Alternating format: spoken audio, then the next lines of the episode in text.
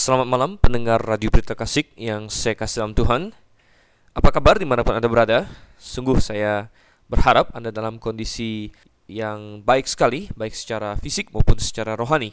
Selamat datang dan terima kasih untuk bergabung bersama dengan saya di dalam acara Radio Berita Kasih, yaitu Mutiara Kebenaran.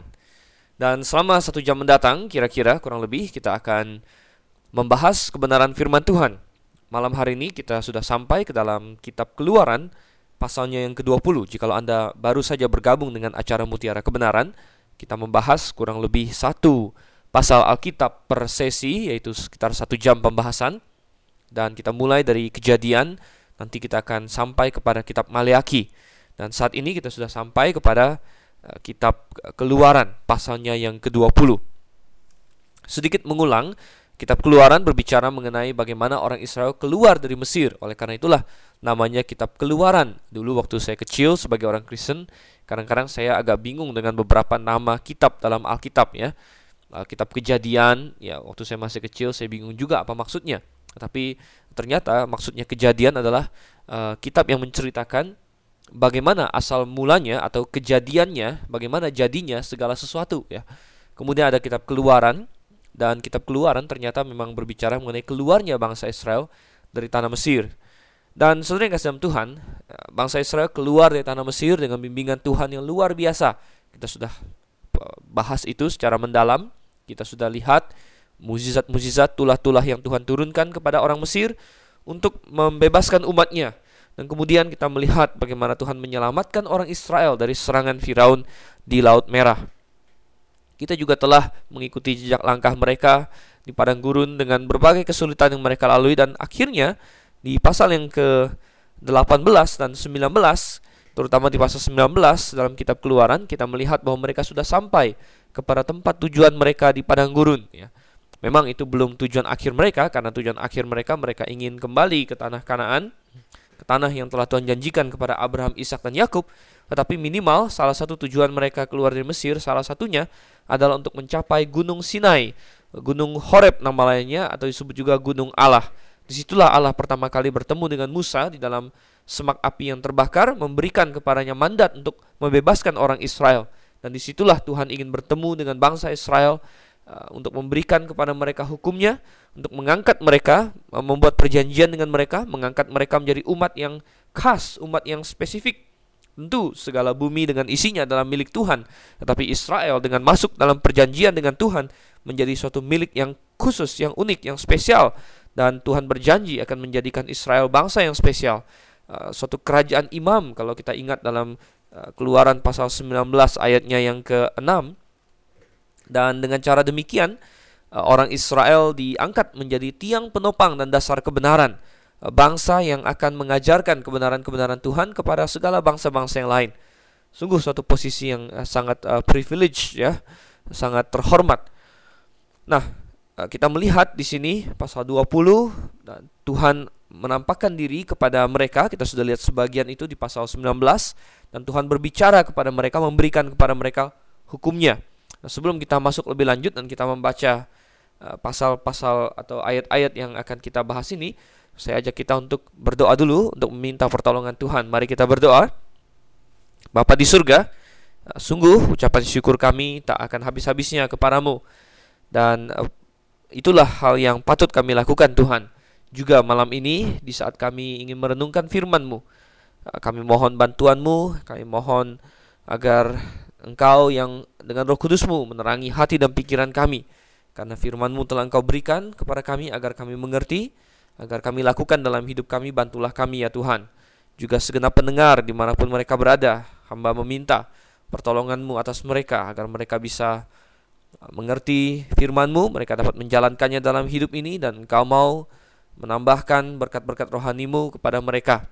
Jikalau ada yang kurang sehat Tuhan, Kau yang kiranya sembuhkan sesuai dengan kehendak-Mu. Kami berdoa dalam nama Yesus Kristus, Tuhan dan Juru Selamat kami yang hidup. Amin. Mari kita buka Alkitab kita bersama. Saya ajak kita membuka Alkitab bersama di dalam Keluaran. Keluaran pasal yang ke-20. Saya ajak kita baca dulu ayat 1 dan ayatnya yang kedua. Keluaran pasal yang ke-20 ayat 1 dan 2, lalu Allah mengucapkan segala firman ini. Akulah Tuhan Allahmu yang membawa engkau keluar dari tanah Mesir, dari tempat perbudakan.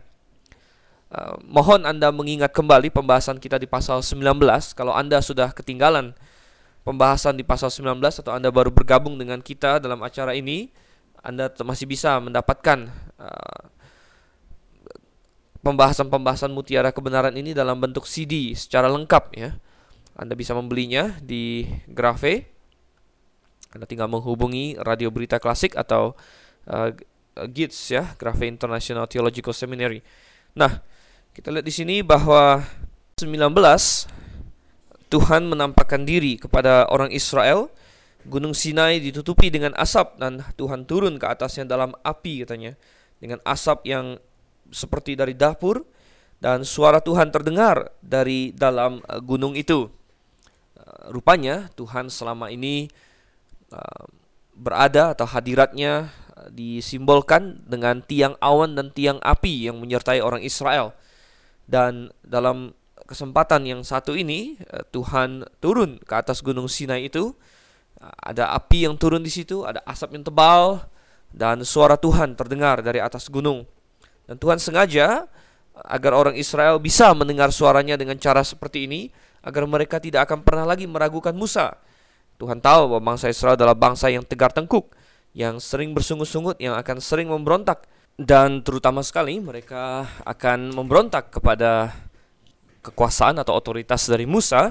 Mungkin mereka akan menuduh dia telah berbohong tentang Tuhan. Mereka akan menuduh Musa berbohong tentang segala hukum yang Tuhan berikan. Oleh karena itu Tuhan sengaja datang sendiri secara pribadi dan menyampaikan hukum itu kepada mereka. Jadi di sini kita lihat di dalam ayat yang pertama di sini Tuhan memperkenalkan diri dulu. Dikatanya, "Akulah Tuhan Allahmu." Kata Tuhan, huruf besar semua di situ, T-U-H-A-N, semuanya huruf besar, itu berarti dalam bahasa aslinya, itu adalah kata Yehova, saudara. Aku adalah Yehova, Allahmu, Elohimmu, yang membawa engkau keluar dari tanah Mesir, dari tempat perbudakan. Tuhan ingin agar orang Israel tahu bahwa adalah, dialah Tuhan yang telah menolong mereka, menyelamatkan mereka. Dan kita melihat di sini, bahwa di dalam Tuhan memberikan hukumnya kepada bangsa yang telah dia selamatkan. Tuhan ingin agar bangsa itu menerimanya dengan hati yang penuh sukacita.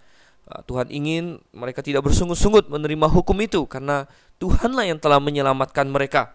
Mungkin ada yang berkata bahwa hak apa yang dimiliki Tuhan untuk memberikan hukum kepada suatu bangsa? Oh, selain bahwa dia adalah pencipta segala dunia, pencipta semua manusia, dia juga yang telah menyelamatkan, ya. Dan banyak orang yang berkata bahwa tidak ada kasih karunia di dalam hukum Taurat. Saya rasa bahwa itu adalah suatu hal yang sangat-sangat salah, saudara. Karena kita melihat bahwa bahkan bangsa Israel dituntun sampai ke Gunung Sinai adalah karena kasih karunia Tuhan. Jadi tidak bisa kita katakan bahwa tidak ada kasih karunia di dalam hukum. Memang di dalam Perjanjian Baru seringkali kita menemukan bahwa hukum dengan kasih karunia itu dikontraskan. Seolah-olah bahwa hukum bertentangan dengan kasih karunia, dan memang benar demikian dalam pengertian keduanya bertentangan sebagai cara keselamatan, ya. Ada cara keselamatan melalui hukum, ada cara keselamatan melalui kasih karunia, dan hukum tidak pernah diberikan sebagai suatu jalan keselamatan. Kasih karunialah jalan keselamatan manusia, hanya melalui kasih karunia, hanya oleh kasih karunia melalui iman kepada Yesus Kristus, kepada Allah. Hukum tidak pernah diberikan sebagai jalan keselamatan. Oleh karena itu di dalam Perjanjian Baru ada kontras atau dibedakan antara bagaimana Anda ingin diselamatkan, melalui hukum atau melalui kasih karunia. Nah, ini adalah pertanyaannya. Dan manusia tidak ada yang bisa diselamatkan karena hukum. Kita akan melihat itu nanti dalam pasal ini juga. Kita akan bahas itu secara mendalam. Manusia hanya bisa diselamatkan karena kasih karunia. Tetapi saudara yang kasih Tuhan, tidak berarti bahwa di dalam hukum tidak ada kasih karunia. Sebenarnya Tuhan memberikan hukum kepada manusia itu sendiri sudah merupakan suatu kasih karunia, saudara. Jadi merupakan suatu hal yang aneh sekali kalau ada yang dikatakan bahwa hukum tidak memiliki kasih karunia sama sekali. Pemberian hukum itu sendiri adalah kasih karunia dari Tuhan. Tanpa ada hukum dari Tuhan, maka bangsa Israel akan menjalani hidup yang kacau sekali. Sebaliknya, dengan adanya hukum, kebudayaan Israel dan negara mereka menjadi negara yang bisa dikatakan paling maju dalam segi hukum, dalam segi banyak hal di zaman atau dibandingkan dengan negara-negara para zaman mereka. Itu adalah suatu bentuk kasih karunia dari Tuhan juga. Baik. Kini kita lihat ya, kita akan bahas pasal 20 ini. Tuhan telah memperkenalkan dirinya sebagai Tuhan yang menyelamatkan bangsa Israel itu, dan dia bersiap untuk memberikan hukum-hukum kepada bangsa Israel. Dan hukum-hukum di dalam kitab Taurat ini bisa kita bagi menjadi beberapa bagian. Ada 3 jenis peraturan yang Tuhan berikan kepada orang Israel. Yang pertama adalah peraturan moral atau hukum secara moral. Jadi ini adalah hukum mengenai apa yang benar, apa yang salah. Ini adalah hukum mengenai moralitas, ya. Dan sebenarnya dalam hal inilah dikatakan oleh Paulus di dalam Roma pasalnya yang kedua. Coba kita lihat Roma pasalnya yang kedua, terutama ayatnya yang ke-15 di situ. Dikatakan, sebab dengan itu mereka menunjukkan bahwa isi hukum Taurat ada tertulis di dalam hati mereka. Nah, ini berbicara mengenai bangsa-bangsa bukan Yahudi. Orang Yahudi punya hukum Taurat, tapi kata Paulus, orang-orang non-Yahudi juga punya hukum Taurat dalam hati mereka. Yang dimaksud dengan hukum Taurat yang ada dalam hati semua orang di sini adalah hukum Taurat yang berhubungan dengan moralitas, saudara. Misalnya jangan membunuh, jangan mencuri, ya. Semua suku bangsa tahu bahwa perbuatan-perbuatannya adalah perbuatan-perbuatan yang salah. Mengapa? Karena manusia diciptakan menurut gambar dan rupa Allah. Ini adalah salah satu alasan mengapa kita percaya ada Allah, karena manusia entah mengapa bisa tahu ada yang benar, ada yang salah. Kalau manusia berevolusi dari monyet, dari binatang, dari makhluk bersel satu, dan kemudian dari atom-atom, maka tidak ada alasan mengapa harus ada perasaan benar dan salah. Mestinya tidak ada moralitas, tidak ada yang namanya benar atau salah. Kalau manusia adalah produk dari evolusi. Tetapi kita tahu manusia dalam lubuk hatinya yang terdalam, bahkan di hutan sekalipun, mereka tahu apa itu yang benar dan apa yang salah.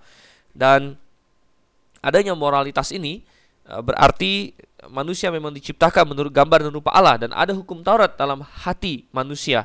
Hukum Taurat yang jenis mana? Tentu bukan hukum Taurat tentang berbagai cara mempersembahkan korban, bukan hukum Taurat tentang yang lain-lain, tapi yang adalah hukum Taurat bagian moralitasnya, saudara. Jadi kita bilang tadi bahwa hukum Taurat atau hukum yang Tuhan berikan bisa dibagi 3, yaitu bagian moral, ya, bagian yang berhubungan dengan apa yang benar, apa yang salah, secara universal. Kemudian ada bagian kedua dari hukum Taurat, yaitu bagian seremonial, saudara. Nah, bagian seremonial ini adalah hal-hal yang berkaitan dengan ibadah simbolik yang Tuhan berikan kepada orang Israel.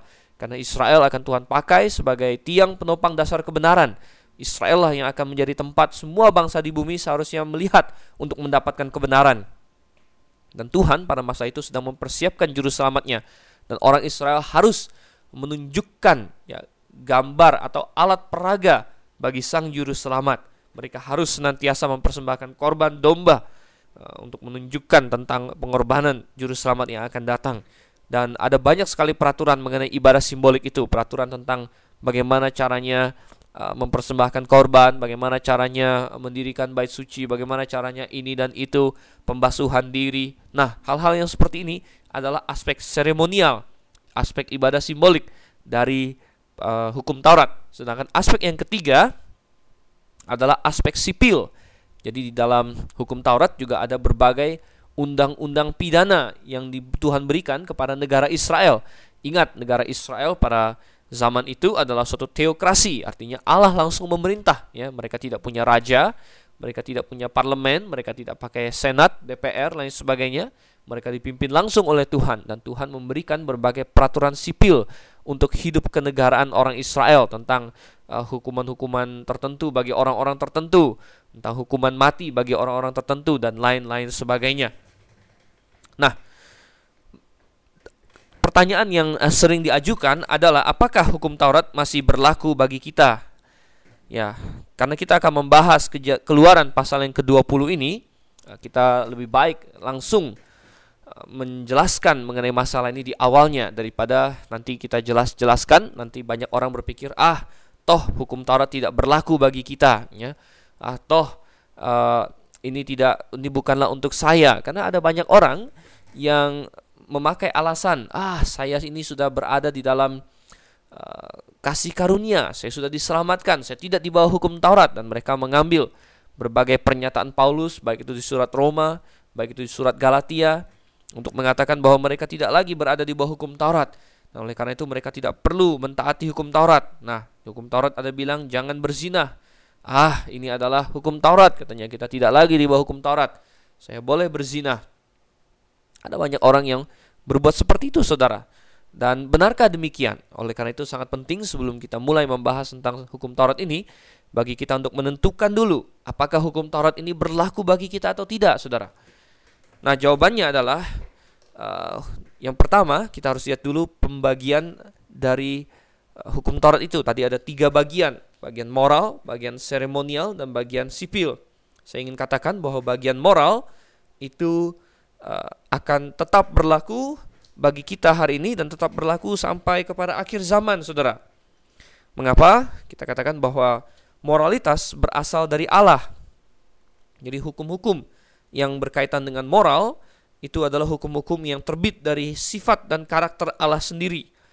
Oleh karena itu hukum-hukum ini tentunya akan berlaku secara universal untuk segala waktu, ya. Dan Paulus sendiri pernah berkata, coba kita buka di dalam 1 Korintus pasalnya yang ke-9, bahwa walaupun dia tidak hidup di bawah hukum Taurat, tetapi dia tidak hidup di luar dari hukum Kristus. Coba kita buka di dalam 1 Korintus, bentar saya cari dulu, pasal yang ke-9 ayatnya yang ke-21, ya. Bagi orang-orang yang tidak hidup di bawah hukum Taurat, aku menjadi seperti orang yang tidak hidup di bawah hukum Taurat, sekalipun aku tidak hidup di luar hukum Allah, karena aku hidup di bawah hukum Kristus, supaya aku dapat memenangkan mereka yang tidak hidup di bawah hukum Taurat. Jadi Paulus berkata bahwa dia tetap hidup di bawah hukum Kristus, dan hukum Kristus ini sama dengan hukum Allah. Nah, hukum Allah adalah hukum-hukum moral yang dimana moralitas manusia memang berasal dari Allah sendiri, dari sifat dan karakternya. Allah lah yang mendefinisikan apa yang baik dan apa yang buruk, ya. Hal-hal yang merupakan sifat Allah secara default, secara standar memang adalah ya hal yang baik di alam semesta ini, karena alam semesta ini adalah ciptaan Allah. Jadi kalau itu sifat Allah, maka itu pasti suatu hal yang baik. Allah Maha Kasih, maka kasih itu baik. Allah tidak berbohong, maka berbohong itu buruk, dan lain sebagainya. Jadi moralitas tetap berlaku. Nah, bagaimana dengan aspek seremonial? Aspek seremonial tidak lagi mengikat bagi kita. Inilah yang sering dikatakan dalam Alkitab bahwa kita tidak berada di bawah hukum Taurat. Kita tidak harus mempersembahkan korban bakaran. Karena apa?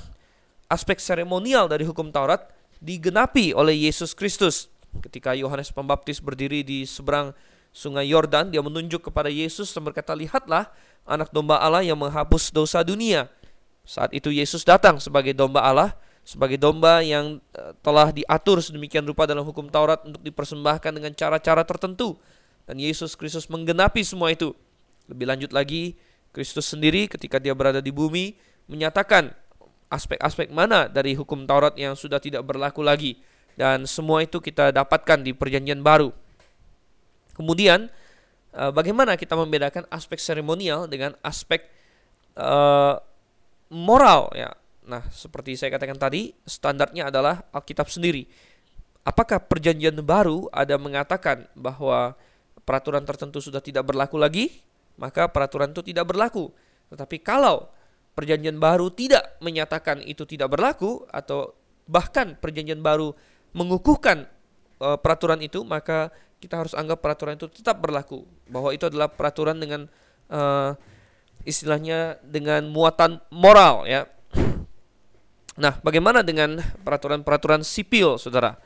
Peraturan-peraturan sipil, ya. Misalnya ada hukum tertentu, ada orang yang membunuh orang lain harus dibunuh, ada orang yang mencuri harus mengganti 4 kali lipat, 5 kali lipat. Ini adalah seperti KUHP-nya bangsa Israel. Apakah ini masih berlaku bagi kita? Jawabannya tidak berlaku secara ketat, ya. Dalam pengertian kita bukan orang Israel dan kita hidup di negara Indonesia, kita bukan negara Israel. Juga gereja bukan Israel. Oleh karena itu tidak semua peraturan sipil yang Tuhan berikan kepada bangsa Israel sebagai KUHP mereka harus serta-merta kita istilahnya kita copy, saudara. Tentu merupakan sesuatu yang indah bagi kita untuk melihat prinsip-prinsip yang Tuhan berikan dalam hukumnya bagi orang Israel. Bagaimana hukum itu sangat adil. Kalau ada orang membunuh orang, maka dia harus dimatikan juga oleh pemerintah. Hal-hal seperti ini bisa menjadi istilahnya semacam pedoman untuk negara-negara yang takut akan Tuhan ketika membuat undang-undang mereka. Dan Amerika contohnya adalah suatu negara yang hebat dan besar dan hukumnya sangat mantap, karena pada awal pendirian negara itu bapak-bapak negara mereka membuat hukum berdasarkan hukum yang ada dalam Alkitab. Mereka menjadikan itu suatu contoh. Memang tidak mereka copy semuanya karena ada berbagai hal yang tidak cocok, ya, di mana Israel adalah teokrasi. Ya, teokrasi dipimpin langsung oleh Tuhan, sedangkan negara-negara di dunia ini bukan teokrasi. Ada beberapa hal yang istilahnya dimodifikasi, tetapi secara umum mereka mencontoh, meneladani, dan akhirnya mendapati suatu hukum yang sangat indah juga. Nah, oleh karena itu marilah kita masuk dan melihat apa sebenarnya bunyi dari hukum yang telah Tuhan berikan kepada orang Israel. Dan kita bisa masuk dalam diskusi kita dengan suatu keyakinan bahwa hukum-hukum ini ketika berbicara mengenai masalah moralitas, maka itu akan berlaku bagi kita. Dan kita mulai dengan apa yang sering disebut sebagai 10 hukum Allah, ya, 10 hukum Allah atau the 10 commandments, ya, dekalog nama lainnya, 10 hukum yang sangat terkenal. Dan ketika orang berbicara mengenai hukum Taurat, seringkali orang merujuk kepada 10 hukum ini, padahal 10 hukum ini sebenarnya hanyalah sekedar pembuka, saudara. Hukum Taurat atau hukum yang Tuhan berikan sebenarnya panjang sekali, ya. Dan Tuhan mulai dengan kitab Keluaran pasal 20 di sini, 10 hukum ini. Jadi 10 hukum ini bagaikan suatu rangkuman. Dan kalau kita lihat 10 hukum Tuhan ini kebanyakan bersifat moral, saudara. Dan ada satu yang bersifat sebagai seremonial, ya. Ada satu yang bersifat seremonial dan itu pun tetap memiliki aspek moral di dalamnya. Oleh karena itu, saudara kasih Tuhan, coba kita baca sekarang dari ayatnya yang ketiga, Keluaran pasal 20 ayat yang ketiga sampai dengan ayat yang ke-17. Saya akan bacakan untuk saudara, silakan menyimak dengan baik. Keluaran pasal 20 ayat 3 sampai 17. Jangan ada padamu Allah lain di hadapanku.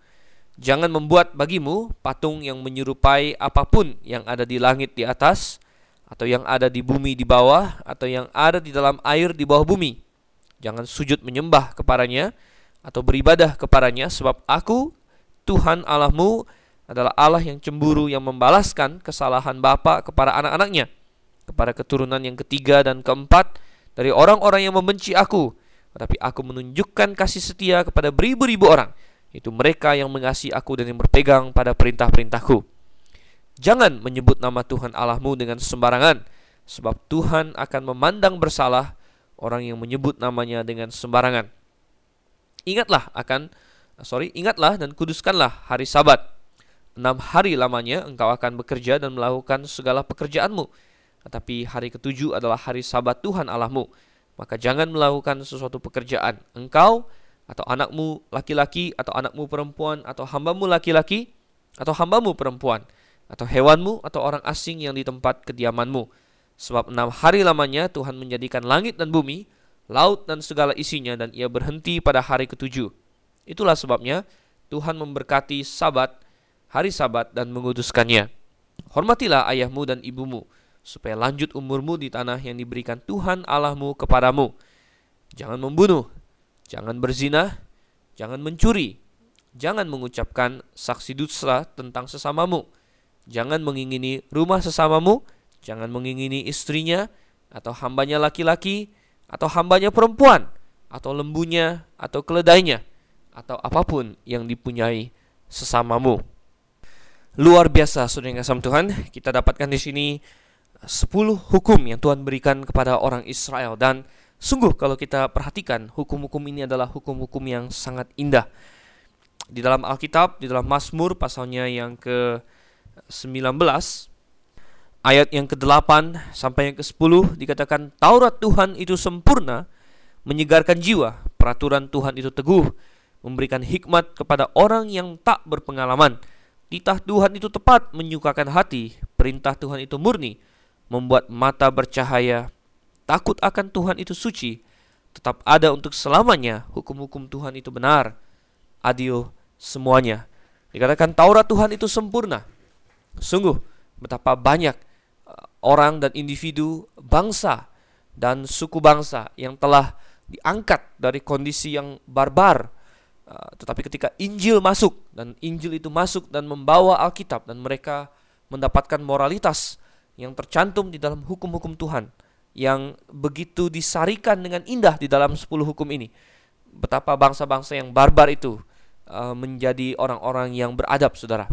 Betapa banyak suku bangsa di bumi ini, baik itu di Kalimantan, di Sumatera, di Papua, di Afrika, di mana-mana di seluruh dunia, yang orang-orang yang tadinya adalah kanibal-kanibal, orang-orang yang tadinya adalah pemuja batu dan matahari dan pohon, orang-orang yang tadinya saling membunuh tanpa ada sedikit pun rasa penyesalan di dalam hati mereka.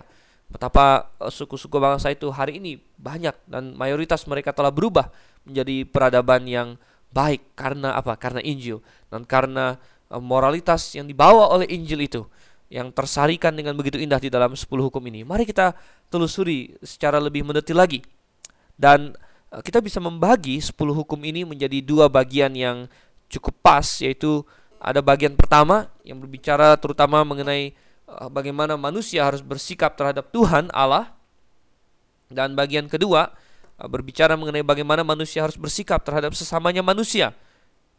Ketika Tuhan Yesus ditanya oleh seorang ahli Taurat apa hukum yang terutama, maka Yesus dengan tegas menjelaskan pembagian dari hukum Taurat menjadi dua bagian besar itu, saudara. Kita bisa lihat di dalam Matius pasalnya yang ke-22, ayatnya yang ke-34 sampai yang ke-40, tapi saya ringkas saja. Yesus menjawab hukum mana yang terutama. Ayat 37, kasihilah Tuhan Allahmu dengan segenap hatimu, dan dengan segenap jiwamu, dan dengan segenap akal budimu. Inilah hukum yang terutama dan yang pertama. Dan hukum yang kedua yang sama dengan itu ialah kasihilah sama manusia seperti dirimu sendiri. Pada kedua hukum inilah tergantung seluruh hukum Taurat dan kitab para nabi. Demikianlah 10 hukum yang Tuhan berikan pada awal sekali ketika orang Israel baru sampai ke Sinai, dapat dibagi menjadi dua bagian itu. Mengasihi Tuhan Allah, bagaimana bersikap terhadap Tuhan Allah, dari poin 1 sampai poin yang keempat. Kemudian bagaimana bersikap terhadap manusia, poin 5 sampai dengan poin yang ke-10. Poin pertama, ayat yang ketiga, jangan ada padamu Allah lain di hadapanku. Poin yang pertama ini memastikan bahwa orang yang takut kepada Tuhan atau orang yang taat kepada hukum Tuhan adalah orang yang menyembah hanya Tuhan saja. Yesus pernah dicobai oleh iblis. Iblis ingin agar Tuhan kita Yesus Kristus menyembahnya. Oh, suatu pikiran yang sangat kacau, saudara. Tapi Yesus berkata, ada tertulis, jangan hanya kepada Tuhan Allah lah engkau boleh menyembah. Dan saudara, jangan ada padamu Allah lain di hadapanku. Sungguh ya, ini adalah suatu perintah yang terlihat simpel, tetapi ini adalah dasar dari segala-galanya. Kalau kita ya menjadikan Tuhan sebagai Allah kita, Yehova, Yesus Kristus sebagai Tuhan dan Juru Selamat kita, dan hanya itu saja, bahwa tidak ada ilah-ilah lain di dalam hati kita, maka kita sudah dan kita mengasihi Dia, maka kita sudah melakukan hukum Taurat, dan kita pasti akan melakukan hukum Tuhan. Dan kita melihat bahwa hari ini banyak orang yang menyembah ilah-ilah lain. Oh, maksud saya bukan harus berbentuk patung, berbentuk batu-batuan, emas, perak, tetapi banyak hal yang dalam pikiran mereka melebihi kepentingannya Tuhan, melebihi otoritasnya Tuhan. Ya, banyak orang yang tidak peduli dengan Tuhan, dan lebih peduli dengan makanan mereka. Mereka menjadikan makanan atau uang sebagai Tuhan mereka. Banyak orang yang menjadikan minum-minuman keras sebagai ilah dalam hati mereka. Ada orang yang menjadikan seks sebagai ilah mereka. Dan mereka mengejar itu tanpa peduli akan hukum Tuhan. Apa yang engkau letakkan lebih penting daripada Tuhan dan firman-Nya, lebih penting daripada hubunganmu dengan Tuhan, maka itu adalah ilah. Dan Tuhan tidak suka itu. Tuhan bilang, jangan ada padamu Allah lain di hadapanku. Kemudian kita lihat di sini hukum yang kedua, saudara, ayat yang ke-4 sampai ayat yang ke-6. Jangan membuat bagimu patung yang menyerupai apapun yang ada di langit di atas, atau yang ada di bumi di bawah, atau yang ada dalam air di bawah bumi. Sekilas nampak seolah-olah orang Kristen tidak boleh membuat patung sama sekali, tidak boleh membuat boneka, tidak boleh membuat yang lain, dan ini sempat diartikan seperti itu sehingga dalam oleh gereja yang salah tentunya ya, di abad-abad pertengahan gereja Katolik atau bagian-bagian dari gereja Katolik pernah melarang orang untuk berkarya seni, membuat lukisan, membuat patung dan lain sebagainya sebagai karya seni dilarang. Mengapa? Karena dikatakan jangan membuat bagimu patung. Tapi saudara kasih Tuhan, intinya di sini bukanlah jangan membuat patung Jenderal Sudirman, jangan membuat patung misalnya jangan membuat lukisan Bapak Soeharto atau Bapak SBY atau Bapak tokoh-tokoh yang lain. Bukan itu yang dimaksud saudara. Tapi intinya ini harus dikaitkan dengan ayat 5. Jangan sujud menyembah kepadanya. Jadi jangan membuat patung untuk kita perlakukan seperti suatu pribadi, untuk kita perlakukan seperti Allah, untuk kita sujud menyembah kepadanya, berdoa kepadanya. Itu adalah suatu hal yang sangat salah saudara. Mengapa Anda harus berdoa kepada sebuah patung ya? Tentu Anda menganggap dia memiliki suatu kuasa khusus. Nah, ini adalah mentuhankan dia, mengilahkan dia. Itu yang dilarang oleh ayat ini ya. Dan saudara yang kasih Tuhan, Tuhan memberikan suatu peringatan yang keras di sini.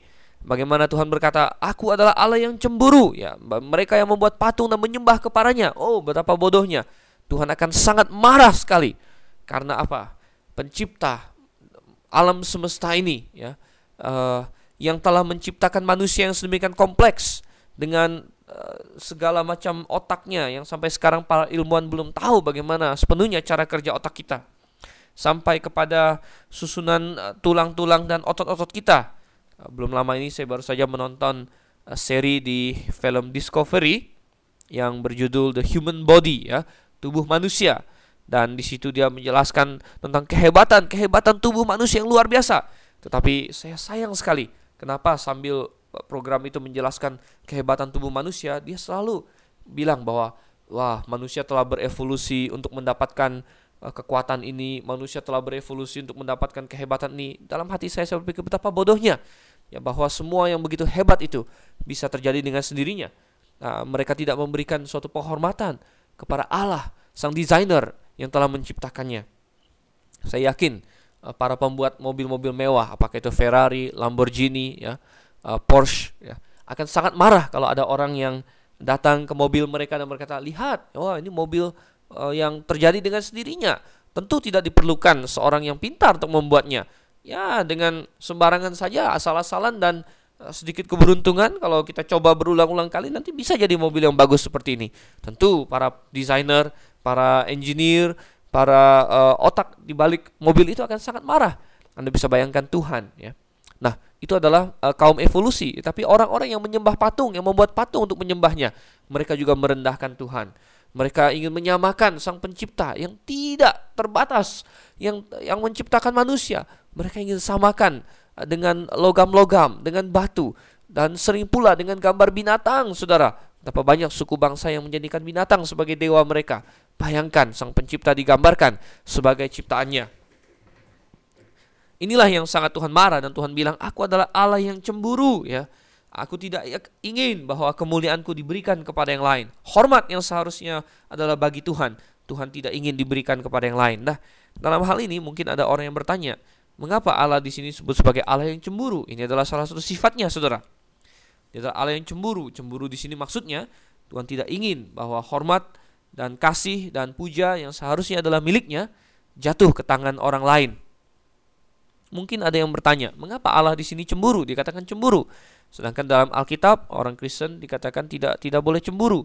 Anda boleh baca dalam 1 Korintus pasal 13, suatu pasal tentang kasih ya, dan mulai dari ayat yang ke-6, ke-4 dan seterusnya. Ada kasih itu begini, kasih itu begitu. Salah satunya adalah kasih itu tidak cemburu. Nah, Allah sendiri yang menulis bahwa kasih tidak cemburu. Bagaimana mungkin Allah maha kasih sekaligus dikatakan Allah itu cemburu?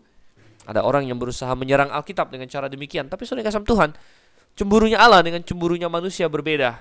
Tuhan berkata bahwa kasih tidak cemburu bagi manusia, karena cemburunya manusia adalah cerminan dari keegoisan manusia itu sendiri.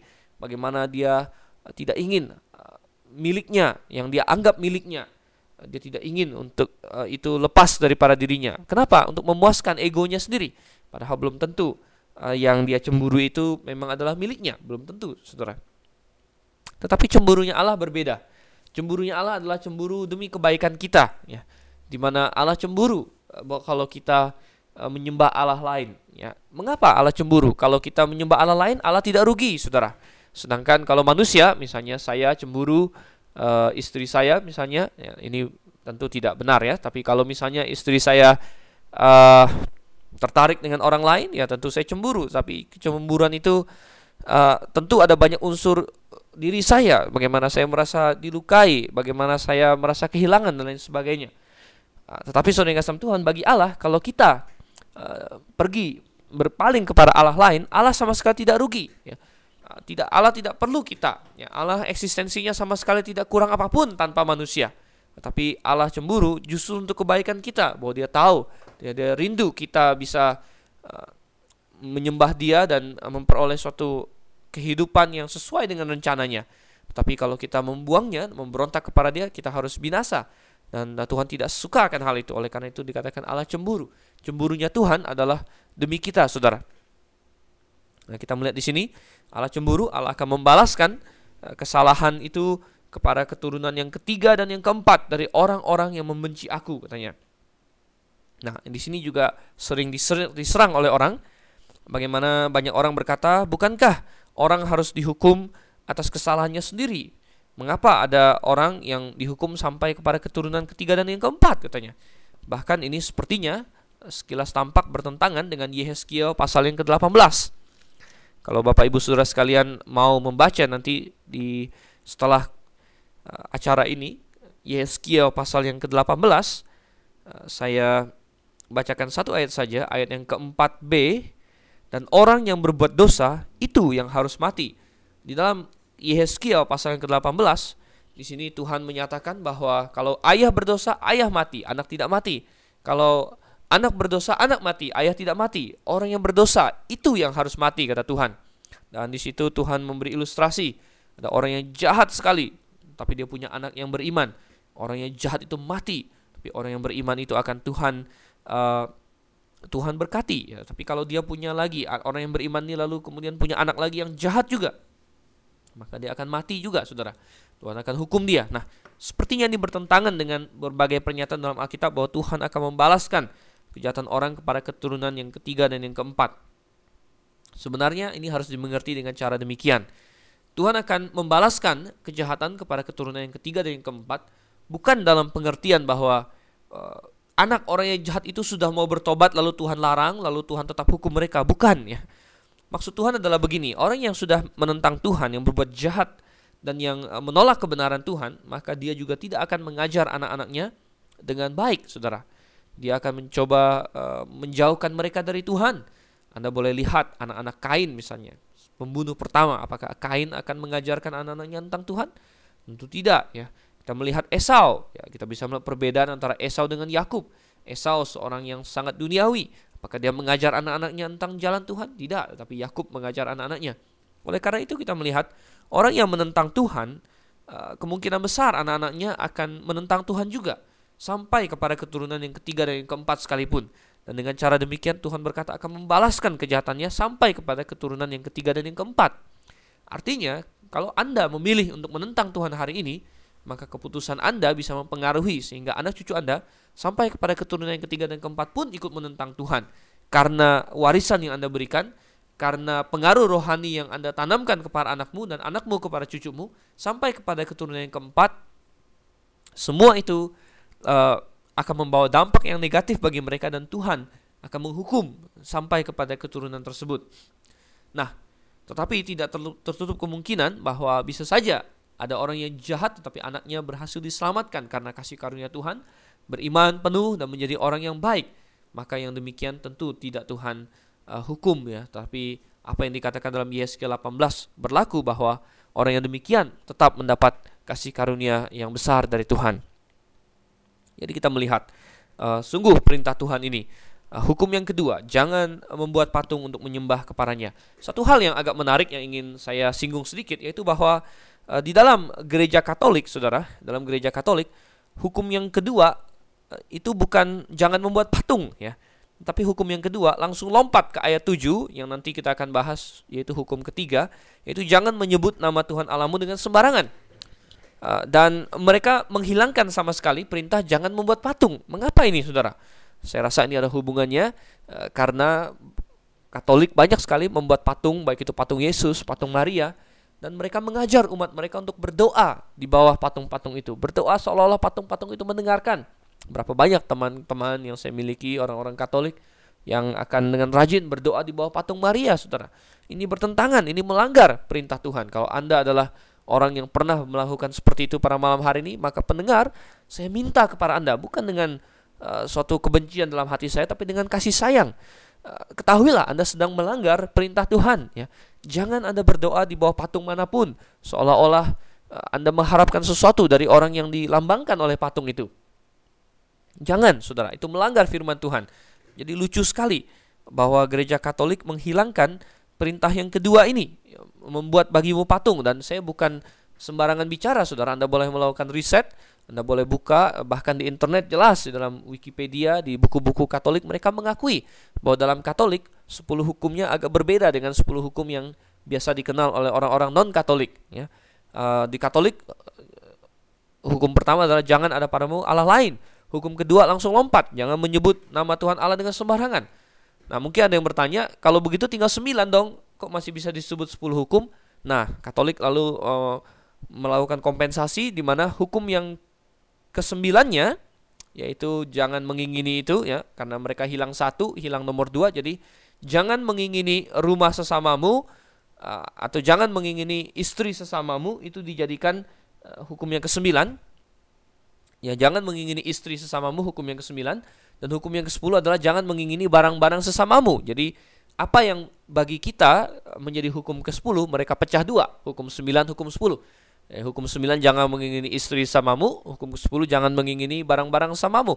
Ini adalah suatu pembagian yang sangat-sangat tidak jelas, saudara, ya. Dan jelas sekali ini hukum ini sudah di utak-atik, ya, untuk membenarkan teologi dan praktik mereka. Oke, kita lanjut sekarang kepada hukum yang ketiga. Jangan menyebut nama Tuhan Allahmu dengan sembarangan, sebab Tuhan akan memandang bersalah orang yang menyebut namanya dengan sembarangan. Apa dasar dari hukum ini, saudara? Nama seseorang adalah identitas dirinya, sehingga nama itu merupakan simbol dirinya. Ketika nama seseorang diperlakukan dengan tidak sopan, maka itu sama saja serangan kepada orang tersebut, ya. Dan Tuhan tidak ingin namanya atau apapun yang dikaitkan dengan dirinya itu diperlakukan secara sembarangan. Bahkan kalau Anda ingat di pasal 19, Tuhan telah mengajar orang Israel sedemikian rupa tentang kekudusan Tuhan, bahwa tidak main-main, mereka mau bertemu dengan Tuhan, mereka harus membersihkan diri, mereka tidak bersetubuh selama 3 hari dan lain sebagainya. Jadi kita lihat Tuhan sangat ingin orang Israel menghormati dirinya. Dan ini pun masih berlaku bagi kita hari ini, saudara. Kita tentunya tidak boleh memanggil nama Tuhan dengan sembarangan, ya. Dan hari ini itu banyak dilanggar oleh banyak orang. Anda kalau menonton film-film, ya, Anda akan sering mendengar orang yang memaki-maki pakai nama Tuhan, ya. Seringkali nama Yesus yang dipakai dengan sembarangan. Dan nama itu dipakai sebagai semacam kata-kata kasar, ya, semacam seperti kata terkejut juga, langsung mengatakan oh my God misalnya dan lain sebagainya. Nah, ini adalah hal-hal yang Tuhan tidak senang, saudara. Apakah Anda pernah melakukannya? Maka bertobatlah, ya. Jangan melakukan itu, ya, Tuhan tidak senang. Orang Israel sendiri saking takutnya dengan peraturan yang satu ini, mereka salah dan mereka akhirnya hanya sekedar luarnya saja mereka menuruti, di mana saking takutnya mereka tidak mau menyebut nama Yehova, saudara. Mereka akan menyebut nama Yehova atau nama Tuhan dengan istilah Hashem, ya, atau artinya nama itu, ya. Dan orang Israel hari ini pun, ya, ketika ingin berkata diberkatilah Allah, maka mereka akan berkata Baruk Hashem, ya, atau diberkatilah nama itu. Dan nama itu atau Hashem itu merujuk kepada nama Yehova. Dan saking takutnya mereka tidak mau menyebutnya. Tapi sebenarnya Tuhan tidak pernah melarang kita menyebut nama Tuhan, hanya agar kita menyebutnya dalam konteks yang benar, bukan untuk main-main, bukan untuk sembarangan, bukan untuk olok-olok, bukan untuk memaki apalagi, tapi dengan yang benar, maka tidak ada salahnya. Dan kita melihat sekarang hukum yang keempat, saudara. Kuduskanlah hari Sabat, kata Tuhan, ya. Kuduskanlah hari Sabat, ya. Hari Sabat yang dimaksud adalah hari ketujuh dalam kalender atau dalam satu minggu bagi orang Yahudi, ya. Dan Tuhan ingin agar mereka menguduskan hari Sabat. Kata menguduskan di sini sebenarnya memiliki pengertian memisahkan. Kita sudah pernah bahas bahwa kata kudus artinya memiliki pengertian dasar terpisah. Jadi kuduskanlah hari Sabat artinya pisahkanlah hari Sabat agar berbeda dengan yang lainnya. Dan ada suatu alasan mengapa orang Yahudi disuruh untuk menguduskan hari Sabat. Dari ayat 9 sampai ayat yang ke-11 di sini Tuhan memberikan alasan, yaitu bahwa Tuhan sendiri telah memberikan pola itu. Tuhan telah memberikan contoh dan teladan bagi mereka. Dan masalah hari Sabat dan bahwa satu minggu terdiri dari 7 hari bisa ditarik kembali kepada kejadian di mana Allah menciptakan langit dan bumi. Jelas dikatakan di sini dalam Keluaran pasal 20, terutama ayat 11, ada semacam rangkuman. Dalam 6 hari, ya, 6 hari lamanya Tuhan menjadikan langit dan bumi, laut dan segala isinya, dan ia berhenti pada hari ketujuh. Itulah sebabnya Tuhan memberkati hari Sabat dan menguduskannya. Tuhan memberikan pola kepada manusia. Dia bekerja 6 hari, beristirahat pada hari yang ketujuh. Dia menciptakan langit bumi dalam 6 hari, beristirahat pada hari yang ketujuh. Dan saudara yang kasih Tuhan, pernyataan ini di sini sebenarnya menghancurkan segala macam teori-teori orang Kristen yang mau berkompromi dengan evolusi. Banyak orang Kristen yang mau melakukan kompromi, mereka tetap mau terpandang oleh dunia, mereka tetap mau dianggap pintar, mereka tetap mau menerima jutaan miliaran tahun yang diajukan oleh evolusi, saudara. Dan mereka masih tidak mau dengan terus terang membantah Alkitab, sehingga mereka melakukan kompromi dan mereka berkata bahwa lihat, ya, hari-hari yang dimaksud oleh Kejadian pasal 1 itu adalah hari-hari yang tidak literal, tapi hari-hari yang figuratif, ya. Saya pernah berdebat dengan seseorang di internet, ya, dan di situ dia ngotot bahwa satu hari di dalam Kejadian pasal 1, ya, hari pertama, hari kedua, maksudnya itu jutaan tahun, ya. Dan dia menganggap saya bodoh karena saya berpendapat bahwa satu hari di situ, ya, maksudnya satu hari. Dan menurut saya Tuhan bisa membedakan antara satu hari dengan jutaan tahun, saudara. Dan hal yang jelas bahwa Tuhan dengan pernyataannya dalam Keluaran pasal 20 ini jelas menyatakan bahwa dia menciptakan dalam 6 hari, bukan dalam jutaan tahun. Kalau Tuhan menciptakan dalam jutaan tahun, itu tidak bisa menjadi suatu contoh, tidak bisa menjadi suatu teladan untuk manusia. Oleh karena itu kita lihat di sini, ya, Tuhan menciptakan dalam 6 hari, ya. Ini ada kisah penciptaan dan itu menjadi contoh. Kuduskanlah hari Sabat. Orang Yahudi tidak boleh melakukan pekerjaan pada hari Sabat. Dan orang Yahudi memang pada awalnya mereka membangkang terhadap aturan ini, tapi belakangan mereka cukup setia. Bahkan saking setianya mereka menjadi mentuhankan istilahnya hari Sabat itu. Mereka tidak lagi mengerti mengapa aturan yang satu ini diberikan. Mereka kehilangan maknanya. Sebenarnya Tuhan memberikan aturan ini untuk menjadi suatu pola, ya. Pola yang sehat. Manusia itu perlu istirahat. Manusia itu perlu menyisihkan waktu untuk mengejar Tuhan, ya, untuk berdekat kepada Tuhan. Tuhan tahu kalau manusia tidak diberi aturan seperti ini, maka manusia akan cenderung untuk mengikuti hawa nafsunya saja, mengejar uang, tidak mempedulikan Tuhan. Makanya Tuhan ingin agar ada waktu khusus di mana manusia berdiam diri, berdekat kepada Tuhan, yang menghabiskan waktu itu untuk hal-hal rohani. Dan itu juga bagus untuk kesehatan manusia, di mana ada istirahatnya. Tuhan ingin itu. Dan berhubungan dengan hal ini, itulah mengapa di seluruh kebudayaan satu minggu sama dengan 7 hari, saudara. Mungkin Anda bertanya, atau mungkin Anda sempat penasaran dulu, kenapa satu minggu 7 hari? Padahal manusia punya 10 jari. Kalau mau gampang, mestinya satu minggu 10 hari atau 5 hari, ya. Tetapi tidak, satu minggu 7 hari, saudara. Kenapa? Ini karena semua manusia mendapatkan itu dari Adam dan Hawa, yang mendapatkan itu dari Tuhan. Jadi kita melihat hari yang ketujuh Tuhan suruh untuk beristirahat. Ini adalah untuk demi mereka bisa mencari Tuhan lebih dalam lagi pada hari itu dan juga beristirahat, ya. Sebenarnya bukan maksudnya Tuhan bahwa mereka tidak boleh berbuat baik atau melakukan pekerjaan yang berhubungan dengan hal-hal rohani. Tapi kemudian oleh orang-orang Farisi, terutama pada zaman Yesus, ini diputarbalikkan sehingga mereka bahkan tidak memperbolehkan orang menyembuhkan orang lain pada hari Sabat. Betapa bodohnya, saudara. Dan Tuhan sangat marah, dan akhirnya Tuhan membuat jelas bahwa dalam perjanjian baru peraturan tentang hari Sabat ini tidak berlaku lagi. Ya, tidak berlaku secara huruf per huruf, artinya tidak berlaku, tetapi masih ada poin moral yang patut kita petik dari dalamnya. Poin moral apa yang patut kita petik daripadanya? Yaitu bahwa kita harus menyisihkan waktu, sebagian waktu kita untuk mencari Tuhan. Kita harus menyisihkan sebagian waktu kita untuk mempelajari firman Tuhan. Itu adalah poin moralnya. Tetapi masalah ada hari Sabat yang masih harus kita pelihara. Misalnya hari Sabtu kah, hari Minggu kah. Nah, kalau orang Advent tetap ngotot kebaktian harus hari Sabtu.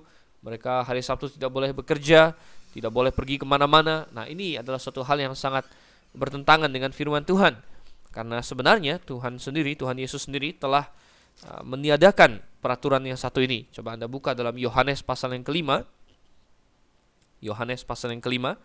ayat yang ke-18, saudara. Dikatakan di sini, sebab itu orang-orang Yahudi lebih berusaha lagi untuk membunuhnya, bukan saja karena ia meniadakan hari Sabat, tapi juga karena ia mengatakan bahwa Allah adalah Bapanya sendiri dan dengan demikian menyamakan dirinya dengan Allah. Yesus meniadakan hari Sabat di sini. Meniadakan hari Sabat. Jadi jelas sekali. Di kesempatan lain Yesus juga pernah berkata bahwa hari Sabat diciptakan untuk manusia dan bukan manusia untuk hari Sabat. Artinya hari Sabat diciptakan untuk kepentingan manusia, supaya manusia bisa bertambah rohani, supaya manusia bisa mendapat istirahat jasmani. Nah, itu adalah semua kegunaannya untuk manusia. Bukan kalau ada manusia yang perlu ditolong pada hari Sabat lalu jadi tidak boleh ditolong, ya. Bukan itu maksud dan tujuannya. Kembali ke dalam Keluaran pasal yang ke-20, saudara. Jadi ada banyak pihak yang tidak melihat kejadian ini. Dan mereka ngotot bahwa hari ini kita harus tetap pada hari Sabat. Saya sering mendapatkan, dan di RBK ini juga kadang-kadang dalam acara RBK bertanya, ada orang yang bertanya dengan nada menantang, bahwa bukankah Alkitab bilang Yesus sendiri tetap pergi ke bait suci pada hari Sabat, Yesus sendiri beribadah hari Sabat. Ya benar, Yesus memang waktu pergi ke sinagog hari Sabat, tetapi itu karena pada hari Sabatlah baru ada orang di sinagog, saudara. Hari-hari biasa tidak ada, jadi Yesus waktu itu mengikuti adat istiadat pada zaman itu, tetapi jelas Yesus berkata dalam Yohanes 5 tadi, ia meniadakan hari Sabat. Jadi itu jelas sekali dalam kisah para rasul kita melihat bagaimana rasul-rasul dan jemaat mula-mula mereka berkumpul pada hari pertama, yaitu hari Minggu. Mereka bukan lagi berkumpul pada hari Sabat. Coba misalnya kita baca dalam kisah rasul pasalnya yang ke-20, saudara. Kita lihat, Kisah Rasul pasalnya yang ke-20 ayat yang ke-7. Pada hari pertama dalam minggu itu, ketika kami berkumpul untuk memecah-mecahkan roti. Jadi kita melihat pola jemaat mula-mula adalah berkumpul pada hari pertama. Jadi kita melihat untuk hukum yang keempat mengenai hari Sabat ini, kita masih bisa mengambil aspek moralnya, yaitu bahwa kita perlu menyediakan waktu untuk Tuhan. Oleh karena itu pada hari Minggu jangan kita, karena kesibukan kita, karena bisnis kita, kita melupakan Tuhan, tapi kita datang berbakti kepada Tuhan. Kita harus menyisihkan waktu untuk Tuhan. Ini adalah pengajaran moral dari hukum yang satu ini, ya. Anda perlu datang pagi hari. Kalau di grafik kita ada 2 kali kebaktian, dan gereja yang Alkitabiah, gereja Baptis Independen di mana-mana 2 kali kebaktian, ya, pagi dan sore. Dan pagi sore diberikan bukan maksudnya supaya kamu datang pagi dan kalau tidak sempat datang sore, atau kamu datang sore kalau tidak sempat datang pagi. Bukan itu maksudnya. Kita ada 2 kali kebaktian pagi dan sore adalah maksudnya supaya setiap jemaat datang pagi dan kemudian sore datang lagi, saudara. Mungkin Anda bilang, 2 kali kebanyakan. Saudara, jangan bilang begitu. Orang Yahudi waktu itu 1 hari penuh tidak boleh ngapa-ngapain, ya. Ini adalah suatu kasih karunia bahwa Anda bisa datang 2 kali untuk menyanyi, memuji Tuhan, diisi dengan firman Tuhan pula, ya. Nah, jadi itu adalah hal yang indah. Baik, jadi kita akan akhiri sampai di sini. Rupanya kita tidak bisa menyelesaikan pasal 20, dan kita akan lanjutkan nanti. Kita sudah selesai 4 hukum yang berhubungan dengan Tuhan, Dan kita akan masuk kepada hukum yang kelima sampai hukum yang ke-10 yang berhubungan dengan manusia dalam sesi kita yang berikutnya. Nantikanlah saudara. Dan saat ini saya Dr. Stephen Anselio undur diri dulu dari hadapan Anda. Selamat malam, Maranatha.